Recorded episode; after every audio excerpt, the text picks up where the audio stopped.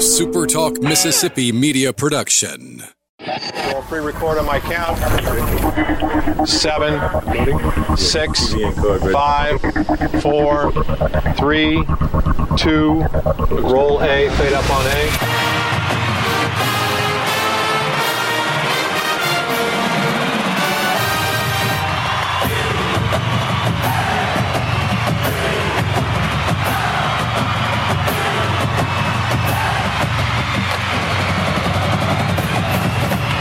Southern Miss to the top. To the top. You're tuned in to the Eagle Hour. And welcome to the Southern Bancorp Studios in Hattiesburg and Laurel this afternoon. Bob, Kelly, and Luke all with you for the Monday edition of the Eagle Hour. Glad you're with us. Opening segment sponsored by Dickie's Barbecue, our good friends, and we sure appreciate that. Enjoyed ourselves immensely at Fuzzy's Tacos this past Friday, and want to thank Justin Harris for having us there and remind you that his other restaurant, Dickie's, is a great place to take your family seven days a week and a great place to cater your next event.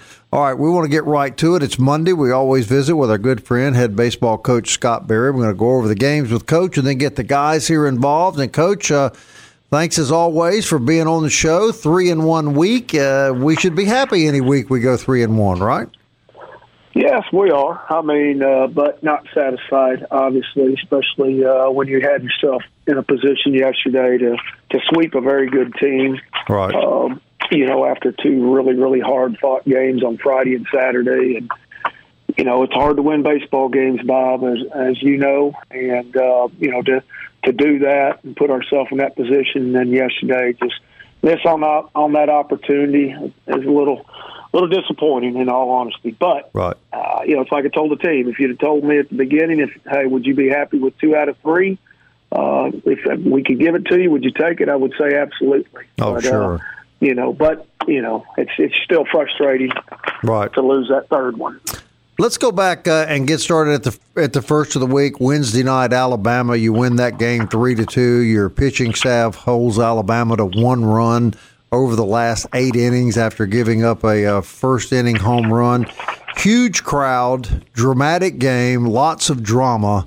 It's just about as good as college baseball gets, I thought, Coach. Well, you know, outstanding crowd. You know, uh, it was announced the fourth largest in, in the history of, of our program, and and rightfully so. Uh, you know, our, guy, our, our people have turned out, even yesterday morning for a ten thirty start right. on a Sunday, you know, I thought was a tremendous attendance uh, by, our, by our folks. But, you know, Alabama, it was kind of funny because before the game, Bohannon, their head coach, asked me, he said, do you think we'll have a very good crowd tonight? And I said, ah, you know, I think we I think we probably will. I said, we're on spring break.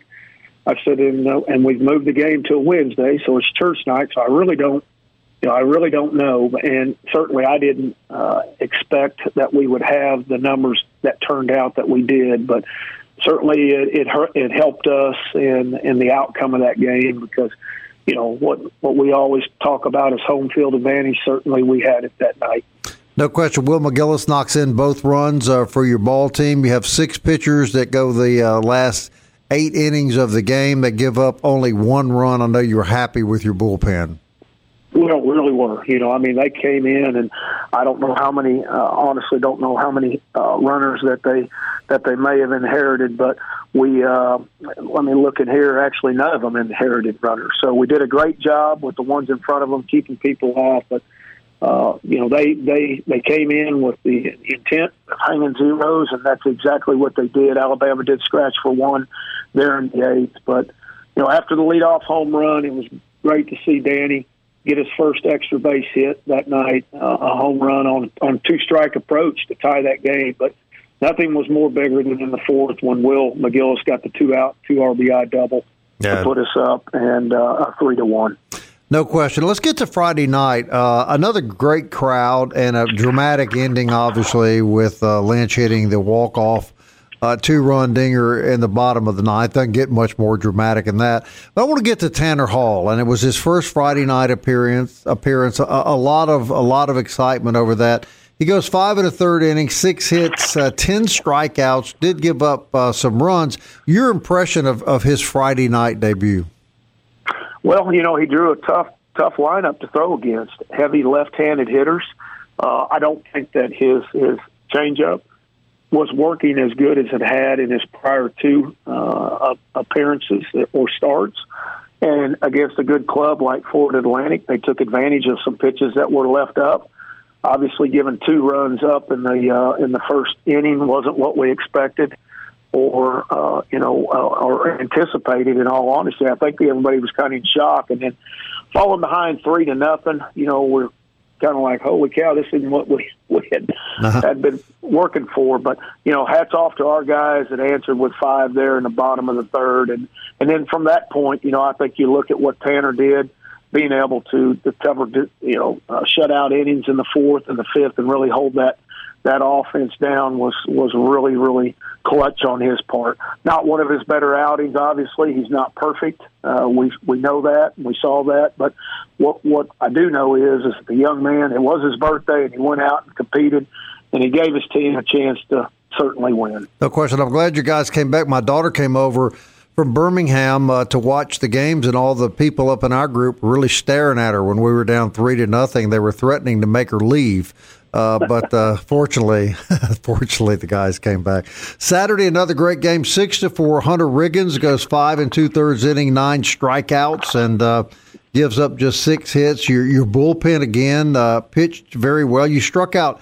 You got fourteen Ks in, in that game. And here's what impressed me: your relievers inherited six runners in scoring positions and only gave up one run. And I want to emphasize and. Of course, I'm just a fan. I'm not an expert. I think against a very good hitting baseball team.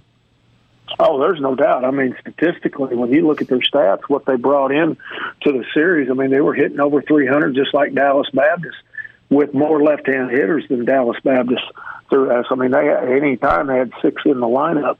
Uh, but, you know, what what our guys were able to do on Saturday, that was a great game played by our, our team. I mean, in all areas. I mean, we fielded well.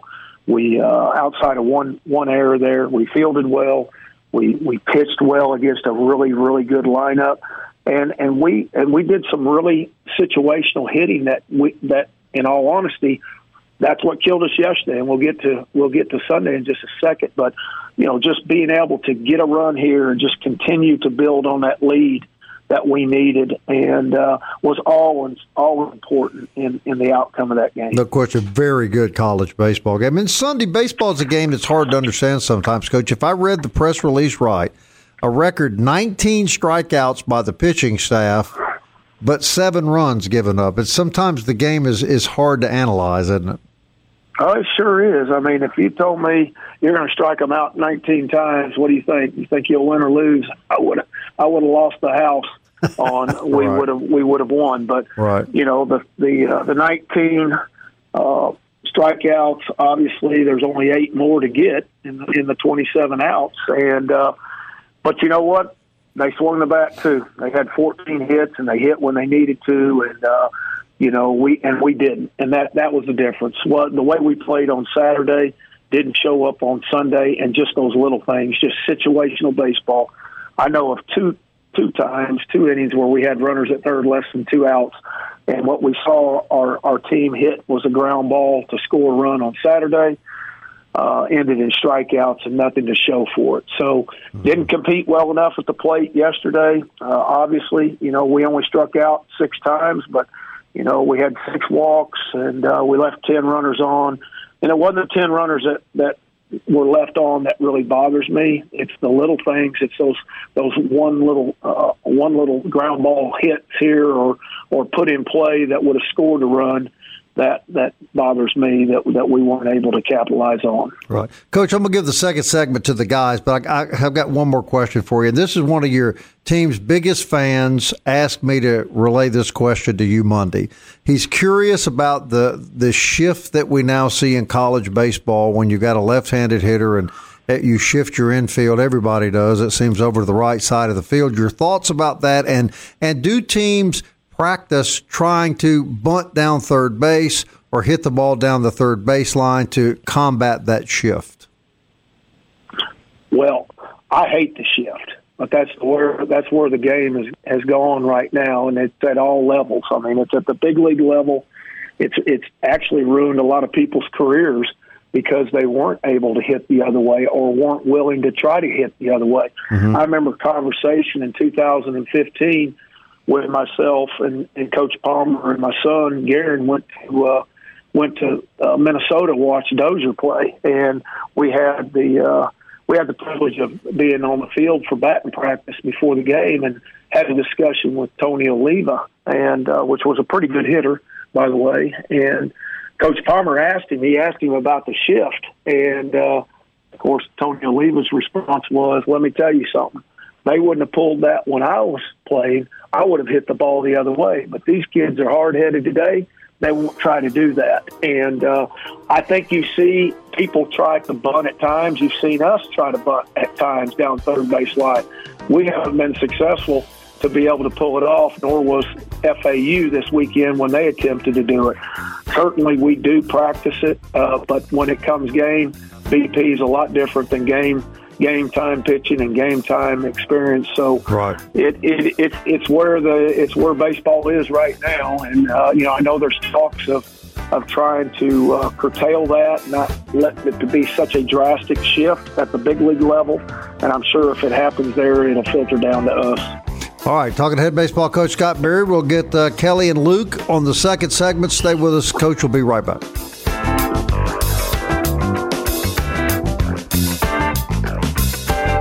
Try to steal again.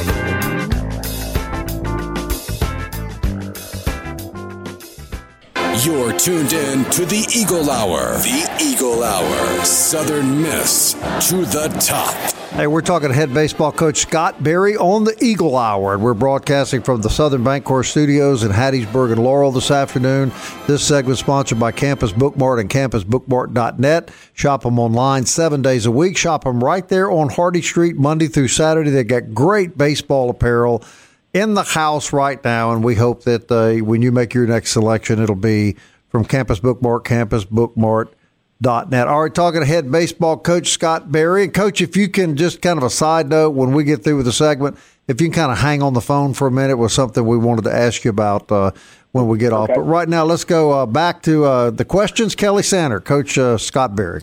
Coach, good to talk to you. I, I wanted to talk to you a little bit about like when you when you're searching for players, if if it was this clear cut where you had to choose one of the two players, do you want do you want a hitter that has long ball, you know, power and potential, but on the other side of the coin strikes out too much, or would you rather have a guy that doesn't have so much power but much more puts the ball in play, and why? Uh, personally, I mean, I would rather have the guy that much more puts the ball in play, because I feel like that you're still in a development stage there uh, that you can probably develop power. I think that the guy that puts the ball in play, that competes, gives you a chance to put people on base, which then uh, allows the, to be pressure on that pitcher. Now he's got to concentrate on two things, not only the hitter, but the guy on base. Where the guy with power, it strikes out, you know, it's it's either, you either hit it and it's gone, or, you know, you, you go back and sit down. So I just, I like a more complete hitter. Uh, one that's more balanced, that can uh, that can give you more options in, in winning a baseball game. Yeah, you can you can move guys when the ball gets put in play, but it's really tough to move runners when the guy K's. That's correct. You know, even that's even correct. Though he can knock it out of the ballpark. And I wanted I wanted you to take us through the thought process too on relief pitching. You've got a lot of good relievers, and I'll use let's just use for example Harper on Saturday. I don't know if he came in the seventh and then started the eighth, or pitched the eighth and started the ninth, but he came out for that second inning.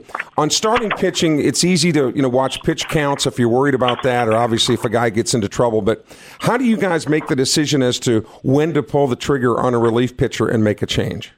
Well, I think there's a couple of factors there. Uh, well, probably more than that. Number one, where has he been prior to that? Pitch count. When's the last time he threw? You know, and certainly you don't want to put too much of a workload on him. Another thing is, as as you go in, you're you're dissecting that lineup. You know the splits on, on your pitching staff, just like you know on your hitters. And when I say the split, what they do against righties, what they do against lefties. You know, there's some people it doesn't affect. They hit just as good against righties as they do lefties, and there's some pitchers that get righties out just as much as they do lefties. But then a lot of times it always leans one way or the other. They're a little bit more Uh, prone to uh, to have success against this type person. So those over time start to uh, clear themselves and, and define who they are. But then, you know, I think it's it's another thing is what you have coming behind them and how fresh they are and how you stack up uh, and, and your choice of how to use them. Luke Johnson, Coach uh, Berry with us on the Eagle Hour on this Monday.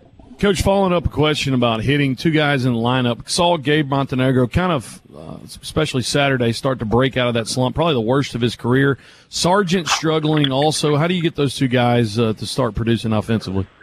Well, you know, actually, you know, Sargent had a really, really good game, uh, you know, uh, on, on Saturday. He, I thought he saw the ball well. He, he didn't get himself out. That's one thing that we talked to him about. I pulled him in on Monday and talked to him about quit getting yourself out. You know, you're swinging at bubbles up there at times. I mean, you're just swinging at anything, and that you've got to put the advantage, that count in your advantage, and quit giving them the advantage on the mound. And I thought he did a much better job with that, as in all honesty, even even through the Alabama game there. Uh, But but you know uh, he, he's got he's he's still in that developmental stage, and I know he's an older guy, but consistently where you're wanting them to get is where he's got to continue to work, and that's to not swing at pitches out of the zone. I felt like he kind of fell back in that little that little ditch yesterday a little bit. Saturday, I thought he had an outstanding day with it. What about Gabe? Gabe's in that funk. You know, he's kind of the same way. You saw him swinging at pitches over his head, uh, which is not him. Uh, he did get a couple walks yesterday, which is uncharacteristic of him, but that's what he's got to do. You know, you can't just go up there and be a free swinger, and especially when it's not working your way. Swing's got to get a little bit more flat. He's losing the barrel. It's getting below his hands, and he's got to get that barrel up, stay on top of the ball. One thing with Gabe, he's not a very tall guy, so the ball's going to have a tendency to be up in the zone just because he's not very tall. So if you if you're not good at hitting pitches up in the zone, you got to learn to take uh, to to to, uh, to take them and and not put yourself in a position to fly out. And that's exactly what he's he's done. So both those guys we just talked about. It's it's about pitch pitch recognition and, and strike zone recognition. Coach, uh, really uh, only one uh, week in the regular season remaining where you'll have two midweek games, take on New Orleans tomorrow. Moving Etheridge uh, more to the bullpen, is that kind of where we expect to see him in, like, long relief like we did this weekend? Yes, yes, I think so. And, uh, you know, he had really good outing for us yesterday until, you know, we put him back out there and, you know, hats off to, to F A U. I mean, they did a great job, those first two hitters there in the eighth inning that got it going for him. Both were one two count hits that uh, that they were able to uh, to adjust on and, and, and get it going for them. But prior to that, you know, I thought Ben had really, really thrown well. And, uh, you know, he had uh, four strikeouts. He came in relief of Hurst in there in the sixth, got the big punch out, struck out the side in the seventh, and then, of course, went back out there in the eighth. And those two kids, both one two count hits on, on him to get him to get him going. You know, in in Saturday's game, particularly late too, it seemed there were a lot of walks. You know, uh, we were the recipient of most of those walks. But right. but again, Coach, we, we kind of talked either or. Uh, as a coach, do you do you like an umpire that's that's consistently tight for both teams, or would you rather have an umpire that uh, that opens it up a little bit? You know, I like it to be opened up a little bit. I think, uh, particularly with uh, with with. way we are today and the shifts, that sort of thing. I, I, I like it. I don't like a tight zone. I, I just really don't. I think uh, I, I'd rather have it just a little bit. Keeps the game flowing a lot better. Uh, you know, it keeps the walks down and, and puts the ball in play. Make forces kids to hit the ball more. Yeah, that's the way. The, that's the way the game is designed to play, is to put the ball in play and make the defense right. make the plays. And there's nothing more frustrating for a pitcher. That yesterday it was a strike. You know, you were watching your teammates throw. Well, today you're out there. That same pitch, you know, doesn't get called a strike, and it does force the hitters to swing a little bit. And I do think I think the crowd uh, enjoys that as well as well as not being so frustrating with pitchers. And then there's times where the, it, you know, the first seven innings of the game might be uh, might be a loose zone back there and a good consistent zone, and all of a sudden, the last two innings they tighten it up from out of nowhere. Yeah, that so, can be frustrating so, too. Yeah. That's not what you want, though. You want it to be consistent no. throughout, right, Coach? All the way through. Hey, good umpiring goes unnoticed. That's what we always say. Exactly. I think Luke's you got one more for there. you, Luke. Go ahead. Yeah, Coach, I got, uh, got fans texting me. They saw some equipment trucks at the Pete this morning. Can you give us any update on the scoreboard? No, those trucks are out there to uh, to take that scoreboard down. Is what those trucks are there for. So we'll actually take the scoreboard part of that scoreboard that you see out there, which is the middle section of it, and we'll move it to the right towards center field, because we'll have to play. We'll have to have a scoreboard, uh, obviously, to play the game while they erect the new video board in the in the present location that the, the uh, scoreboard is at right now. Okay. And that, that timeline, we don't we don't really have a timeline. That probably yeah, be ready for La Tech. I wouldn't think so. That, that hadn't been shared with me, but I would not think so, uh, since they are moving that, that other board to the right while they work on the new one. All right, just to clarify, Coach, only three games against Louisiana Tech, right? Not nine. Only three. That's okay. Correct. Just want to make sure that we clarify that. All right. Uh, you were telling me before we went on the air, the rain doesn't look really favorable for tomorrow night's uh, game against no. U N O. Possibility we could play Wednesday? Yeah, there is a possibility. I think a strong possibility. Uh, I can tell you right now, we will not play tomorrow night in New Orleans. Number one, they don't have a tarp. Uh, I talked to their coach earlier this morning. They bought a brand-new tarp this year, and it was destroyed by wind, picked it up, and shredded it about two weeks ago. They have a new one ordered, but they don't have a tarp on the field right now and have no way of tarping the field, uh, even if it rained today and, and and we played tomorrow, or it rained in the morning and got out there. But that's not going to happen. So we're looking at the possibility of moving that game to Wednesday and playing it earlier in the game, earlier in the day, possibly a four o'clock start, mm-hmm. uh, because we turn around and leave at eight the next morning on Thursday for Bowling Green. A long bus ride. Yeah. A long bus ride. Yeah. All right, Coach. You know how much we appreciate visiting with you every Monday, and we look forward to that conversation each and every week. And needless to say, we look forward to watching the Golden Eagles back on the field this week. Coach Scott Berry, everybody. Thanks, Coach. Appreciate it, guys. All right, Coach Scott Berry. We're going to continue with the Eagle Hour right after this. Stay with us.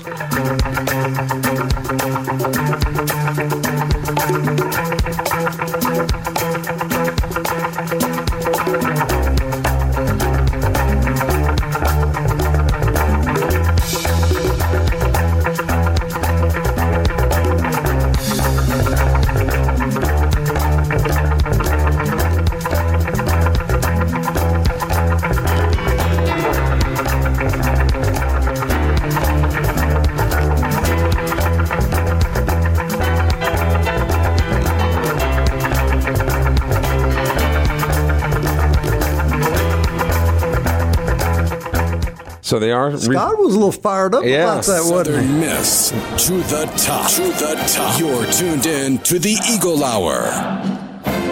Appreciate Southern Miss baseball head coach Scott Berry for joining us, as he does every Monday on the Eagle Hour. Luke, Bob, and Kelly from the Southern Bancorp Studios in Hattiesburg and downtown Laurel. Happy to have you along.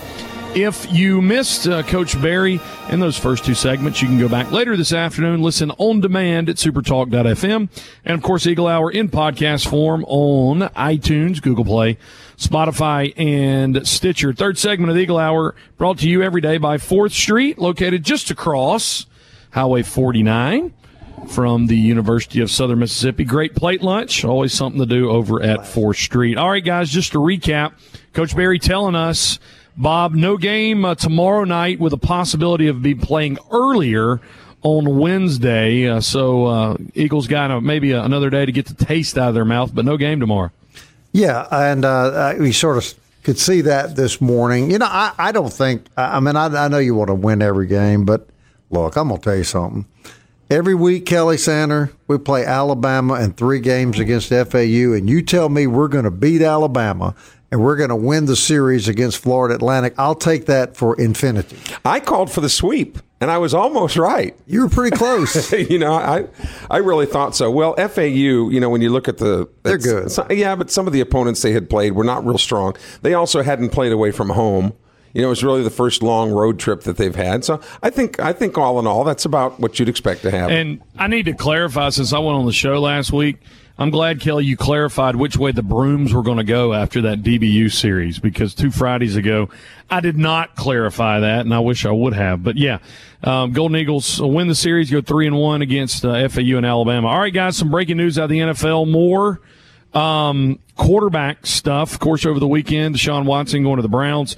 Matt Ryan is leaving Atlanta. He is going to the Indianapolis Colts. He is being traded from Atlanta to Indianapolis. But this is good news. Uh, well, we should say it's good news for, for Bob Getty, the newest Saints fan on the Eagle Hour. With the Saints being out of the Deshaun Watson deal, they are now, as of five minutes ago, re-signing Jameis Winston to a two-year, twenty-eight million dollars deal. Last year, I mean, it's hard to argue. I mean, he, he won five games, fourteen touchdowns, only three picks. So the uh, the N F L, the N F C South losing a quarterback that's been in there for quite a long time. Matt Ryan going to the Indianapolis Colts. Frank Wright gets him a quarterback. Jameis Winston coming back to the Saints. I don't get I don't get this thing with the Browns, Kelly Sander. I mean, I watch the Browns play a good number of games. Baker Mayfield, not the problem with the Cleveland Browns. He's a good quarterback. Uh Why would you? Why? What are you going to do with him? I mean, why would you invest so much in that young man and at his age bring Deshaun Watson? And now he wants to be traded. Well, course, sure, I'm not, sure he does. And so, who's going to want to take him if if you know he he lost the starting position to a guy had, who hadn't didn't even play last year? Here, here's the thing that concerns me. So he didn't me. lose it on the field because Watson didn't come in and compete with him. No, that's right. True. But I'm saying Watson hadn't even played. Right? He didn't even play last year. Here's the thing that, that really is just mind-boggling to me in the N F L. With the oldster coming back, that guy in Tampa. The GOAT. Who, whatever. Yeah. All right. He's about the only quarterback left in the N F C with any credibility. Russell Wilson has gone from the N F C to the A F C. Matt Ryan now has gone from the N F C to the A F C.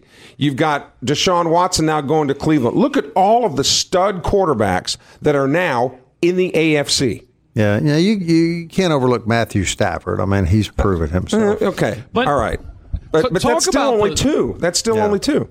Talk about the Watson trade, though. I mean, you want to talk about giving up the house. Yeah, that just doesn't make any so, sense. So the Browns get Watson and a two thousand twenty-four fifth-round pick. The Texans got this year's first round, next year's first round, twenty twenty-four's first round, and then they got a third round next year, and they got a fourth round in twenty twenty-four. They give up three first-round picks. When you've already got a good quarterback. But they were done. They were done with him. I mean, they weren't going to. Why? C- certainly too high a price for me to pay. Yeah. You know, I'm just glad the Saints didn't sell their soul. Somebody on Twitter earlier said the biggest uh, loser in the Matt Ryan trade is Cam Jordan because he sacked Matt Ryan so much. But yeah, I mean, if you're if you're Matt Ryan and the Falcons haven't done it by now, you know he's probably he's got still got some gas in the tank, and, and I kind of like that move for for Indianapolis. When you look at what the Bengals now have done in free agency to protect uh, Joe Burrow, when you look at the grades of their offensive linemen last year, I think the highest guy graded out at, at seventy-eight percent all the way down to the forty-somethings with a couple of uh, one fifty and one sixty percent. Now, all across the Bengal offensive line, the lowest the lowest graded player is at seventy. And with the guy they just signed from the Cowboys, uh, Collins, he was an eighty-two percent. So now you've got now the Bengals have really bolstered that offensive line, which is what Joe Burrow wanted them to do. In well, the you're right. If you look at the N F C, you got uh, Brady and Stafford. That's it. And that's pretty much it, isn't it? And in the A F C, you got Mahomes, you got Burrows, you got Watson, you got the kid from Buffalo, who I never remember his name. Who may be the best? Yeah. What's Luke? What's his name? Um, I don't know. Either either that guy missed football or he really doesn't like his family, one or the other, because he had about thirty days with football out and family in, and he chose to come back to football. So I don't want to make any judgment calls, but but it was pretty interesting.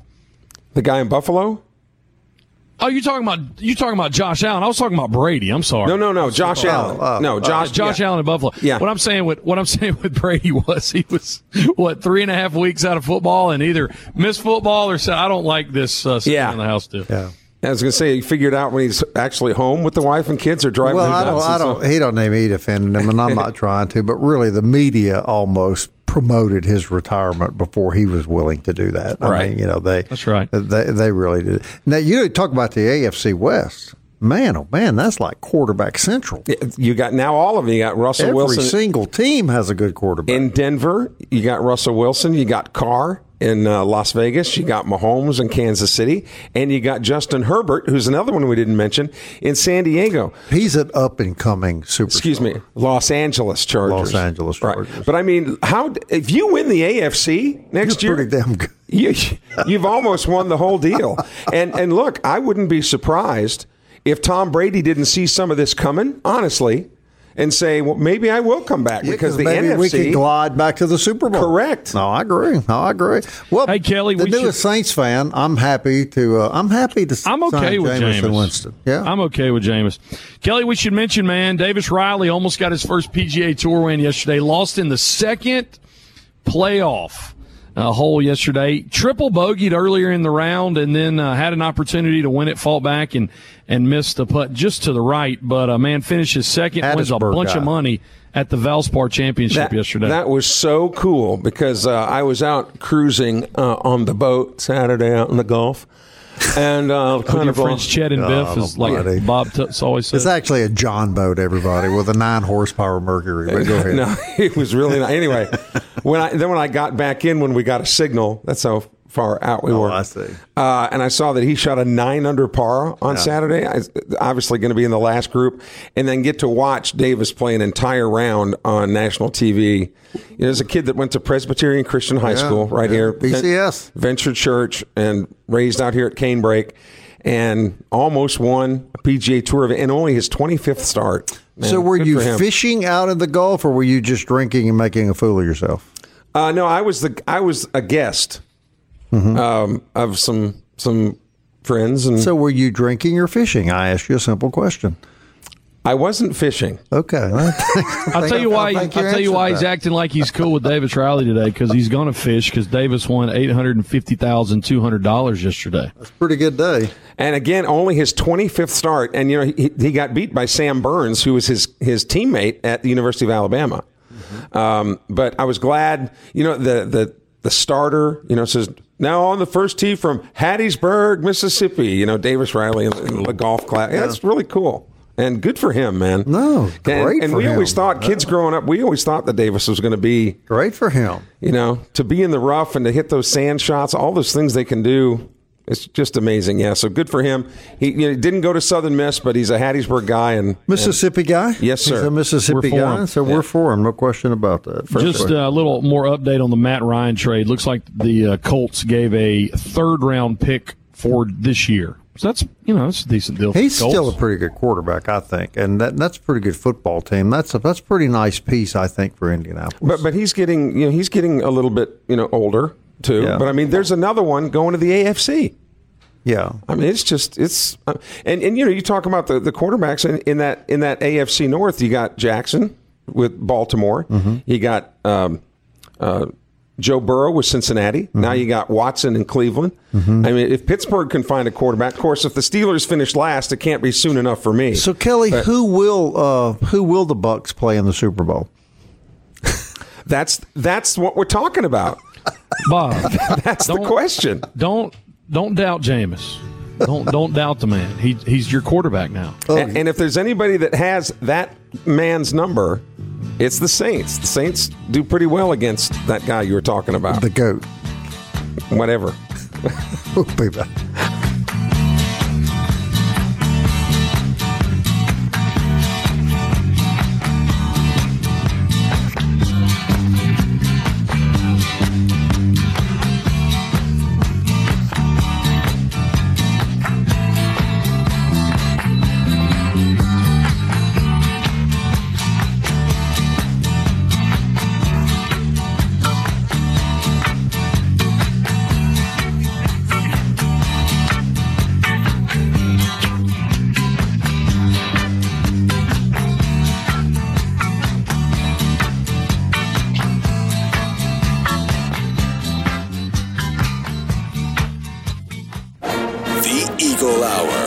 Southern Miss to the top. Final segment today, as always, brought to you by D B A T and D one Training on Hardy Street in Hattiesburg. Great place to go, great place to train, great facilities, great instructions, instructors, and pro shop, all at D B A T and D one Training in Hattiesburg. Bob Getty, Luke Johnson, Kelly Sander from the Southern Bancorp Studios in Hattiesburg. Softball uh, loses a heartbreaker yesterday in nine innings to Middle Tennessee. Lady Eagles did win Saturday, but dropped the Friday game, so they lose two out of three. Uh, fall to eighteen and eleven. Had a rough start so far in conference play, only one and five in Conference U S A. They will seek uh, to rebound Wednesday against McNeese, and then conference this weekend hosting U A B. Beach volleyball drops um, some matches out in California. They were in L A and Malibu uh, over the weekend, and they will get ready um, to start back uh, in, in a couple weeks out in uh, actually in Hattiesburg against uh, Spring Hill and Nicholls State. Women's golf uh, finishes uh, fourteenth in the tournament, but Elena Melich finished eighteenth overall in uh, the Mountain View Collegiate at the Preserve Golf Club. Lady Eagles get set uh, for their next tournament uh, at in Chattanooga at the Chattanooga Classic. Elena Melich shot a career-low sixty-nine in the second round. And then men's golf at the East Carolina University Intercollegiate up in Greenville. Southern Miss right now on top, tied uh, for first place. Um, Ryan Dupuy is tied for second overall. Bryce Wilkinson fifth overall. And Southern Miss currently right now shooting two under. Golden Eagle baseball as of this moment, and Warren Nolan thirty-ninth in the R P I. Guys, you'll never guess who's number one. It's not Ole Miss. Dallas Baptist. Dallas Baptist. There you go. Speaking of Ole Miss, how can you go two and two? How how can you get beat? Just absolutely, just skull drugged by Auburn Friday night, and you get beat five to one by Southeast Louisiana, and you stay the number one team in the country. Can someone? Ex- can one of you two guys explain that to me? Well, because in their two wins against Auburn, they scored twenty-eight runs. But there were two wins and two losses. It's baseball. I was not with that woman. I'm doing my Bill Clinton impression. No, anyway, that's so frustrating. Politics that's involved. So frustrating. Hey, something that you might find interesting, you guys, and, and I know, Luke, you're you're a numbers guy. Uh, numbers released by overall budgets of schools that uh, have basketball programs. How does Southern Miss compare, even though the Eagles are leaving Conference U S A? Well, the overall budget allotted Southern Miss basketball one point eight nine million dollars. All right, the men's overall budget is one point eight nine at Southern Miss. By far, the lowest of any other school in Conference U S A.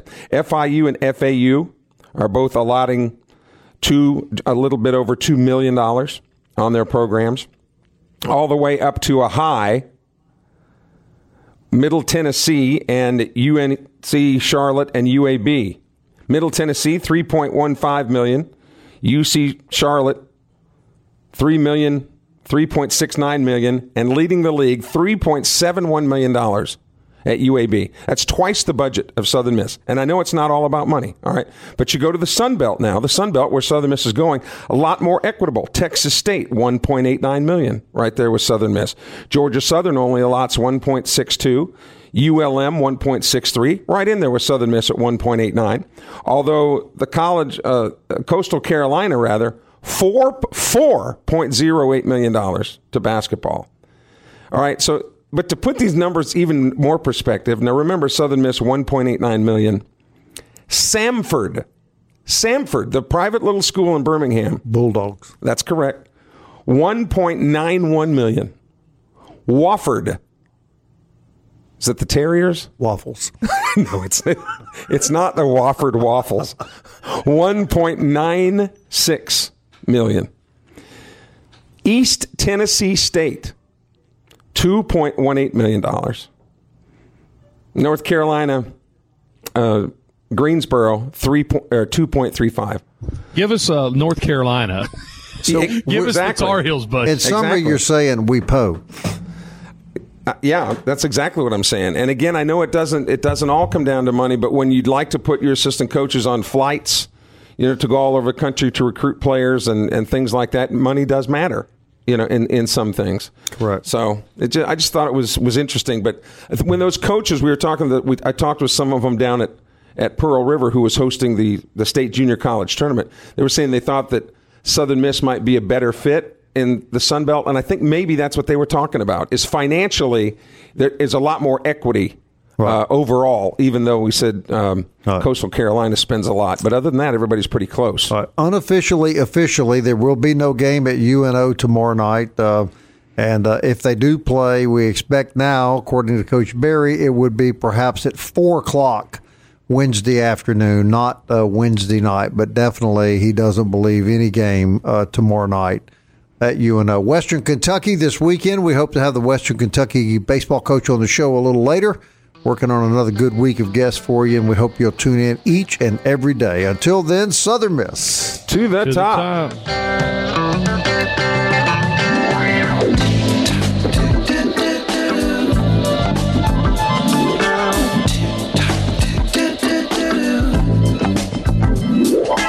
Time keeps on slipping, slipping, slipping into the future.